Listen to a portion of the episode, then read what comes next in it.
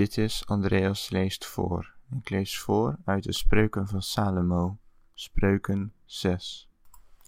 Mijn zoon, zo gij voor uw naaste borg geworden zijt, voor een vreemde uw hand toegeklapt hebt, gij, gij zijt verstrikt met de redenen uws monds, gij zijt gevangen met de redenen uws monds. Doe nu dit, mijn zoon, en red u, terwijl gij in de hand uws naasten gekomen zijt.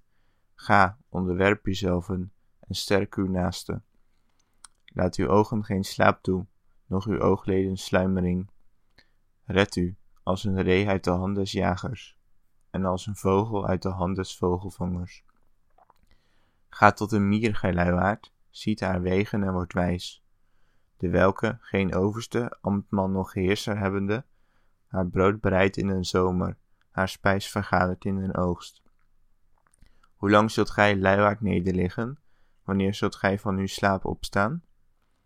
Een weinig slapens, een weinig sluimerens, een weinig handvouwens, al nederliggende.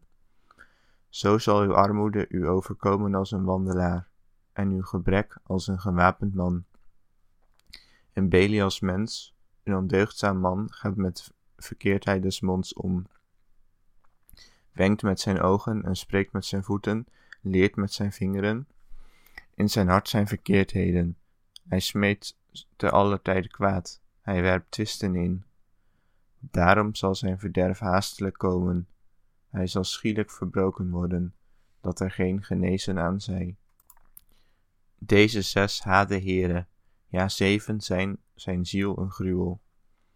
Hoge ogen, een valse tong en handen die onschuldig bloed vergieten. Een hart dat ondeugdzame gedachten smeet, voeten die zich haasten om tot kwaad te lopen. Een vals getuige die leugenen blaast en die tussen broederen krakelen inwerpt. Mijn zoon, bewaar het gebod uws vaders en verlaat de wet uw moeder niet. Bind ze steeds aan uw hart, hecht ze aan uw hals. Als gij wandelt, zal dat u geleiden. Als gij nederligt, zal het over u de wacht houden. Als gij wakker wordt, zal hetzelfde met u spreken. Want het gebod is een lamp, en de wet is licht, en de bestraffingen der tucht zijn de weg des levens. Om u te bewaren voor de kwade vrouw, voor het gevlei der vreemde tong. Begeer haar schoonheid niet in uw hart, en laat ze u niet vangen met haar oogleden. Want door een vrouw die een hoer is, komt men tot een stuk broods, en eens mans huisvrouw jaagt de kostelijke ziel. Zal iemand vuur in zijn boezem nemen, dat zijn klederen niet verbrand worden? Zal iemand op kolen gaan, dat zijn voeten niet branden? Alzo, die tot zijn naaste huisvrouw ingaat, al wie er aanroert, zal niet onschuldig gehouden worden. Men doet een dief geen verachting aan, als hij steelt om zijn ziel te vullen, terwijl hij honger heeft. En gevonden zijnde, vergeldt hij het zevenvoudig. Hij geeft al het goed van zijn huis. Maar die met een vrouw overspel doet, is verstandeloos. Hij verderft zijn ziel die dat goed doet.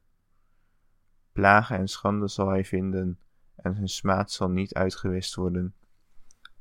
Want jaloersheid is een grimmigheid des mans, en in den dag der wraak zal hij niet verschonen.